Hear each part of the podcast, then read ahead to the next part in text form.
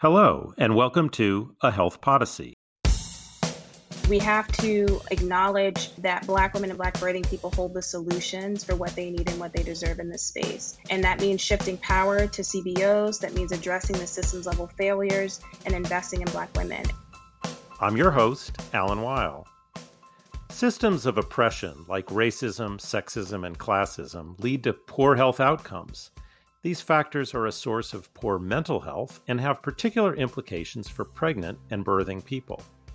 Black women who face multiple axes of oppression experience higher rates of maternal mental health conditions than the population as a whole.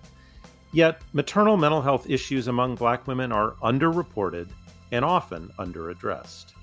Today's episode of A Health Podyssey explores the effects of structural racism on black birthing people's mental health and explores how we can do better. I'm here with Isabel Morgan, the director of the Birth Equity Research Scholars Program for the National Birth Equity Collaborative in New Orleans. Ms. Morgan and co authors published a paper in the October 2021 issue of Health Affairs describing what they called pathways to equitable and anti racist maternal mental health care. Through interviews with Black maternal and infant mental health stakeholders, Ms. Morgan and her co authors identified five key pathways to advance equitable and anti racist maternal mental health care. We'll discuss those in our episode today.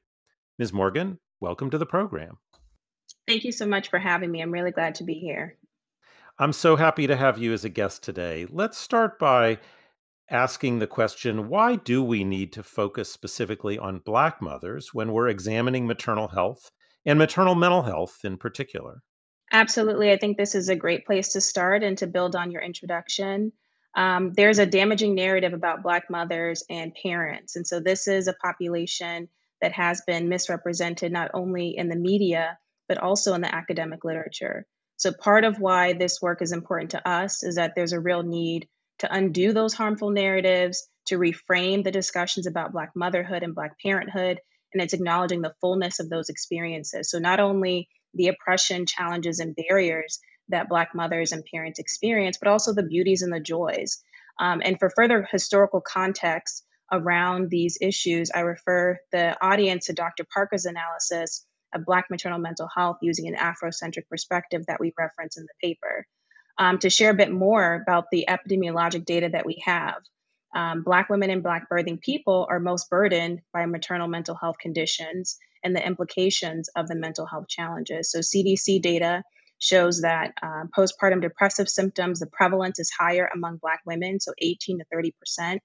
And even in our interview, stakeholders discuss the trauma that Black women and Black birthing people experience over the life course that has implications for pregnancy and birth experiences and outcomes. We know from data that Black women experience more severe and chronic symptoms. So there's been longitudinal studies that have observed more severe or elevated symptoms of post traumatic stress disorder, for example, in Black women. So there, there's a real need to address this issue. And, and lastly, I'll say related to maternal mental health specifically, even though there's been an, an emphasis and, and funding and efforts to address maternal health in the US, maternal mental health is still being siloed, despite the fact that mental health conditions are one of the leading causes of pregnancy related death. So these are really important issues and we were um, uh, glad that we could we could work on this um, this this research. Uh, you've brought so many great angles in uh, so quickly. I hope we can follow up on them in the course of our conversation. Let's just start with some concepts that may or may not be familiar to everyone who's listening. You say your work is grounded in principles of reproductive justice and birth equity. What do those mean? Absolutely. So, in the paper, we contextualize the history of reproductive justice very briefly. Um, RJ was founded, the RJ movement was founded by 12 Black feminist scholars and activists in 1994. They were really building on the reproductive health and reproductive rights work. Um, reproductive justice is informed by human rights framework. So, the, the three primary principles that are most often referenced um, are the bodily autonomy and agency that folks have to have children to not have children and to parent children that they have in safe and sustainable communities. And reproductive justice scholars since that time have really expanded um, RJ as a theoretical framework to include sexual and reproductive health and wellness. So RJ introduced a paradigm shift, so moving us away from this falsehood around choices and more so an emphasis on access. So what does it mean to increase access to resources that impact our reproductive and sexual health and wellness? So it's not simply reproductive health services. It takes a more comprehensive um, approach. So, um, you know, how are we addressing community and police violence, for example? How are we increasing access and ensuring access to clean water sources? And even how are we addressing insults from climate change? Because all of these factors impact our reproductive health. RJ also allows us to analyze power dynamics and examine opportunities to shift power to directly impacted populations. And then birth equity contributes a focus on social and structural factors that impact birth outcomes and experiences, and of course, also um, that is related to maternal mental health. And so, with these two frameworks, RJ and birth equity, our team had to think through how are we going to operationalize them within our research. Um, and so, some examples of the ways that we did that we centered Black women and birthing people as experts. So, those are the folks that we interviewed um, for our, our research. We respect their experiential, cultural, and spiritual knowledge and the lived experience that they bring to their work. When we held virtual workshops to present preliminary findings from our research, two of the Black women stakeholders co facilitated those sessions with us.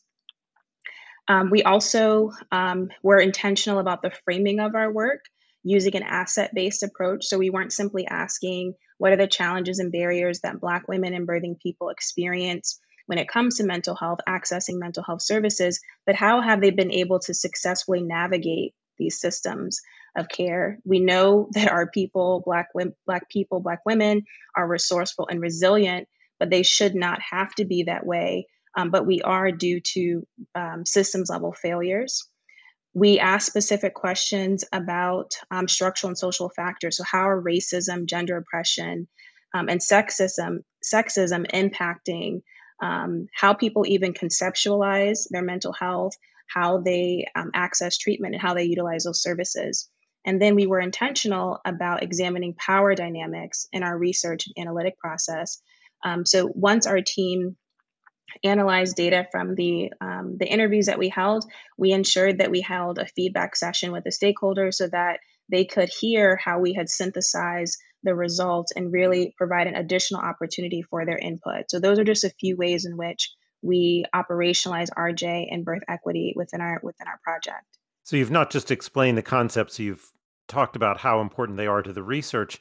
You talked at the outset about the importance of changing the narrative, and one of the aspects of that is uh, black is a word used to bring a whole lot of different people from very different circumstances in under this one umbrella. And your study team and the people you interviewed identified with a lot more specificity than that. I wonder if you could talk a little bit about the team. Um, what other types of identification are important to understand uh, what the team is hearing what they're bringing to the discussion and how to interpret your results Absolutely. I really enjoyed working with this this team of colleagues and and um, collaborators. So Kay Matthews with the Shades of Blue Project, Tracy Estriplet, Kelly Davis, Dr. Susan Perez, and Dr. Joy Perry. We have a positionality statement, as we call it, that we included in the paper. So we wanted to make it clear to the audience how it is that we identify. It's not all of our identifiers, but how it is that we identify and also how society identifies us because that is also an important framing. Um, so we identify as Black women, cisgendered. Um, two of us are descendants of African enslaved peoples, and two of us are descendants of Afro Caribbean people. We have Afro Caribbean heritage. And so it's important for us to use in this work, um, um, incorporate intersectionality. So examining um, interlocking systems of oppression, racism, sexism, gender oppression, classism, nationalism, how all of these impact our um, lived experiences. And I would say this is important for this work and really all research. We take the stance, we challenge the stance, and the, the notion that research and scientific inquiry is inherently objective. And so we think it's important for us to be very transparent about how we identify and thus allow the audience to then determine to a degree how um, we might be engaging in our research. We also um, interviewed 10 Black women perinatal mental health stakeholders. We were very specific about that as RJ and Birth Equity calling us to focus on those who um, are most burdened by the issues that we are we are invested in, in improving and addressing. And so these were individuals who have backgrounds in perinatal social work, clinical psychology, birth work, marriage and family therapy, and um, have also integrated an interface with the mental health care systems themselves. So, you know, so often people want to focus on the results. Uh, reporters want to know what you learn. And part of what you're telling us is that the process for getting those results is as important as the results themselves, maybe even more important, and transparency, not just about, you know, methods and the like, but the who who on both sides of the equation is also important in interpreting results. And and if we just sort of gloss over those as details or something that only the the research community would be interested in uh, we can lose sight of how much those attributes actually affect what results we find. Absolutely. I think it's um, it's really important again that we are transparent about how we how we identify. It gives insights to the readers about how we move through the world how the world you know society identifies us. It also um, it provides insights potentially to areas that we might be missing right and so something that we make note of as a limitation is that we identify or we are cisgendered um, cisgender women and so that is something to keep in mind as you are um, as you are um, interpreting the results we did make sure that we focus on um, more expansive populations of, of folks who have the capacity or desire to birth. So the stakeholders provided care for those who were practitioners, provided care to um, birthing people. So that is something um, to note and, and is important. Okay, so let's move into what you learned from the qualitative work that you did here. You report, and I'm going to read this as a quote from the paper the need for services informed by cultural humility and holistic care, which is inclusive of dignified, respectful, humane, and empathic care. That's the end of the quote. Now, I think when people think about care, they take those dimensions as given, but you see a pretty significant gap between those ideals and what actually is out there. Can you explain what that gap is? Absolutely. So, despite you know the U.S. spending the, the highest um, health expenditure on health than other industrialized you know nations and high income countries, it does not necessarily equate to better quality care. It does not equate to better outcomes, and we see that with Black women and birthing people in the space of mental health. Uh, black women are not listened to. This is rooted in the dehumanization of Black women and Black bodies. There's research that that and evidence that shows that in in the space of maternity care. Um, there's also data that show that Black women are more likely to experience mistreatment during maternity care. So there's studies on, on um, mistreatment that show, you know, um, 22% of Black women experience mistreatment uh, during pregnancy and childbirth, and that doesn't even account for mistreatment experience in the prenatal period and postpartum. So these are things that we would we would we think are given, but they're not. Um, evidence shows that there are gaps. Um, and there are researchers that are really pushing us to expand um, to ensure that respectful care, dignified care, um, holistic care are um, offered and available and accessible to all individuals, specifically those who have um, the most adverse outcomes, Black women and Black birthing people.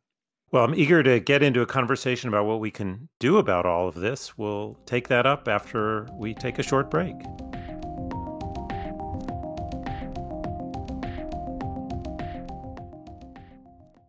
The innovative online Master of Science in Health Policy and Law from UCSF and UC Law San Francisco merges study in health policy and law and makes it possible for you to work while pursuing your degree. Even better, you'll be able to employ your new knowledge to your career in real time. Prepare to lead the future of health. Apply by the March 31st priority deadline to join the fall 2024 class. Learn more at uclawsf.edu forward slash HPL. Hi, I'm Leslie Erdelak. And I'm Vabren Watts. Hey, Leslie, the Health Affairs Podcast Network is really growing. I know, Vabe, our new podcast, Health Affairs This Week, places listeners at the center of health policy's proverbial water cooler. Each week, our trusted editors discuss this week's most pressing health policy news, all in 15 minutes or less. So subscribe on Apple Podcasts, Spotify, Stitcher, or wherever you listen and join the fun. And we're back. I'm speaking with Isabel Morgan, who, along with co authors, wrote a paper in our October issue describing a pathway to equitable and anti racist maternal mental health care. Before the break, we were taking a look at how the information came together to create this paper, but now I want to turn to what we should do about it and what these pathways are. Let's start with one aspect that you identify. You explain that Black birthing populations are particularly burdened by disjointed systems of care for mental health. So tell me what that means and what we should do about that disjointed systems of care, there's not um, clear pathways uh, for, for care referrals um, between healthcare systems, so between the maternity care providers and mental health stakeholders. Um, what we heard from the, the, the Black women that we interviewed is that even when those referral systems exist, that they're not uh, being referred to Black women practitioners, that they're not included in those referral systems. And so, what we heard as solutions, potential solutions, one, to strengthen partnerships between birth workers and mental health care providers, so doulas and mental health care providers. So, it's important for doulas to know who their mental health practitioners um, that they provide that provide culturally responsive and respectful services to you Black know, women. I'm gonna sorry, but I'm gonna jump in and say maybe not everyone listening has much experience with doulas. So, since you bring that up as an important part of the care continuum, can you tell our listeners what a doula is, the role they play, and why it's so important to think about that in terms of uh, addressing the uh, disjointed systems? Yes, doulas are amazing. They are um, birth companions. There's different names for them, but they provide emotional and physical support um, to individuals. It, there's different types of doulas, but there's birth doulas, there's postpartum doulas, there's even um, death doulas.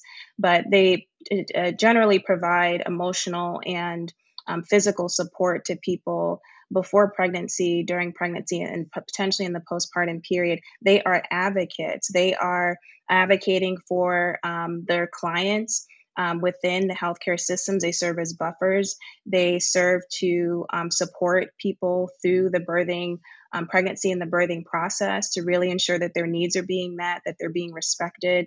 They serve as a conduit even um, for for folks who have partners that are involved in the pregnancy and, and, and birthing experience to serve as a conduit between um, them and the the um, the providers.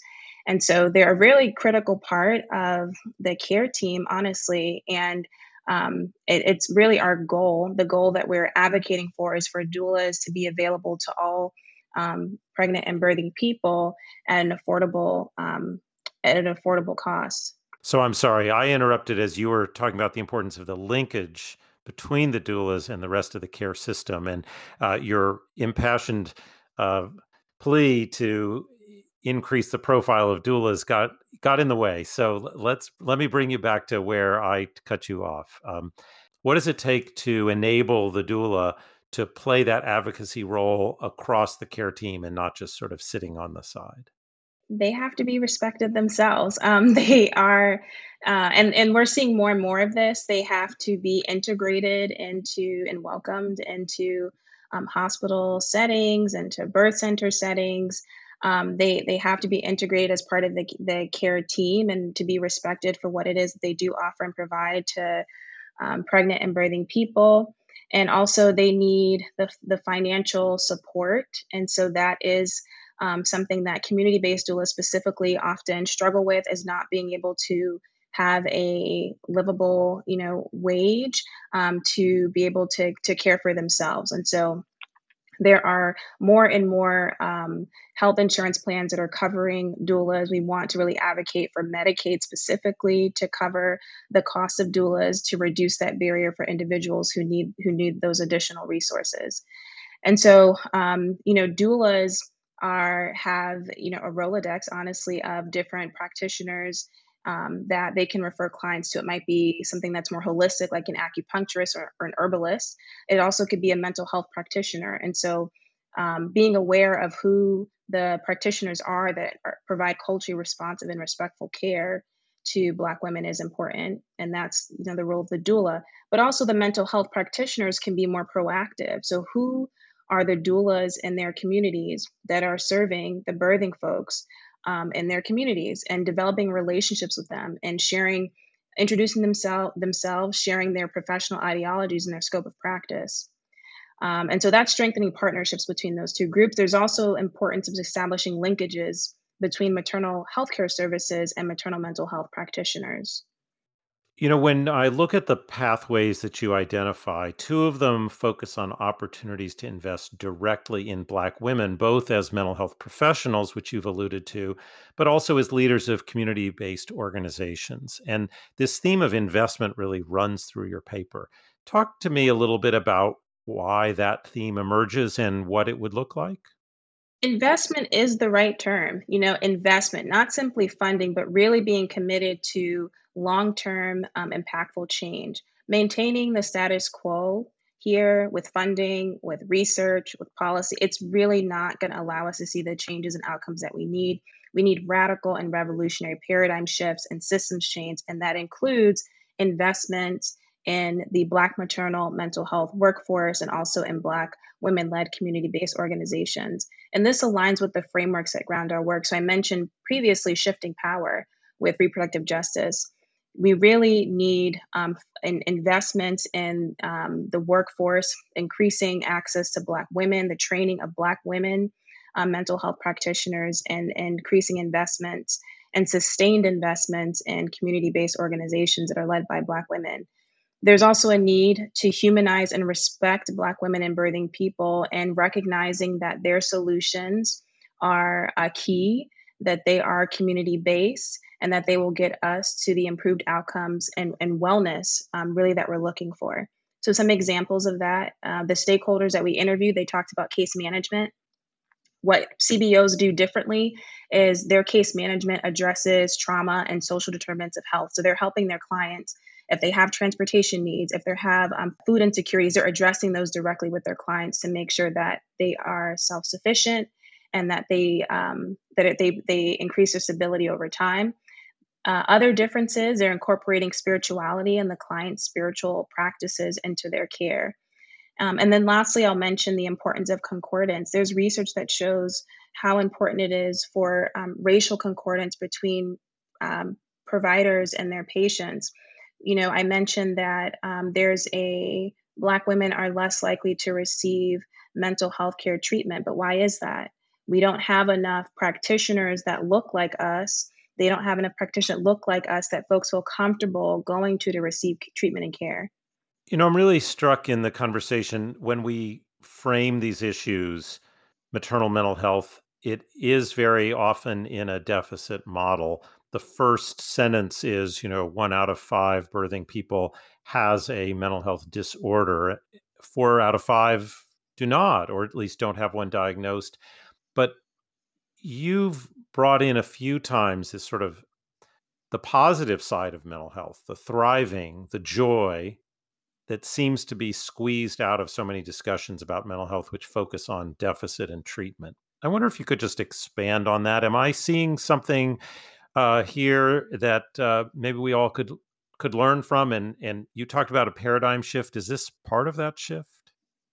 Absolutely. It's so important for us to be thinking about using an asset based approach, to be thinking about um, how Black women, Black people have navigated these systems um, inequities over time. And really, what we heard from our stakeholders is that community aspect. When we move away from community, it really um, is detrimental to our health and wellness.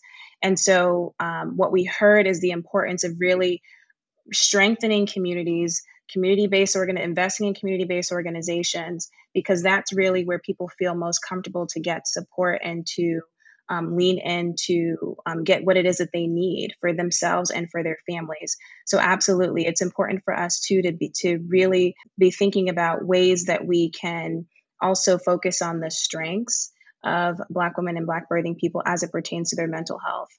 Uh, your paper ends with uh, a statement that you hope your analysis can inform various things, and one of them is the decisions of policymakers. We, of course, are a health policy journal. So, as we uh, wrap this up, I wonder if you you've already mentioned Medicaid paying for doulas, but I wonder if you could just say a little bit more about what policymaker decisions you think uh, emerge as ideas or suggestions out of this work.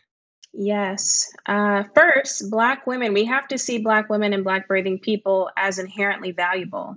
So, in the beginning, I talked about um, the, the negative um, narratives that we have and harmful narratives that we have about Black motherhood and Black parenthood. We really have to dismantle that first.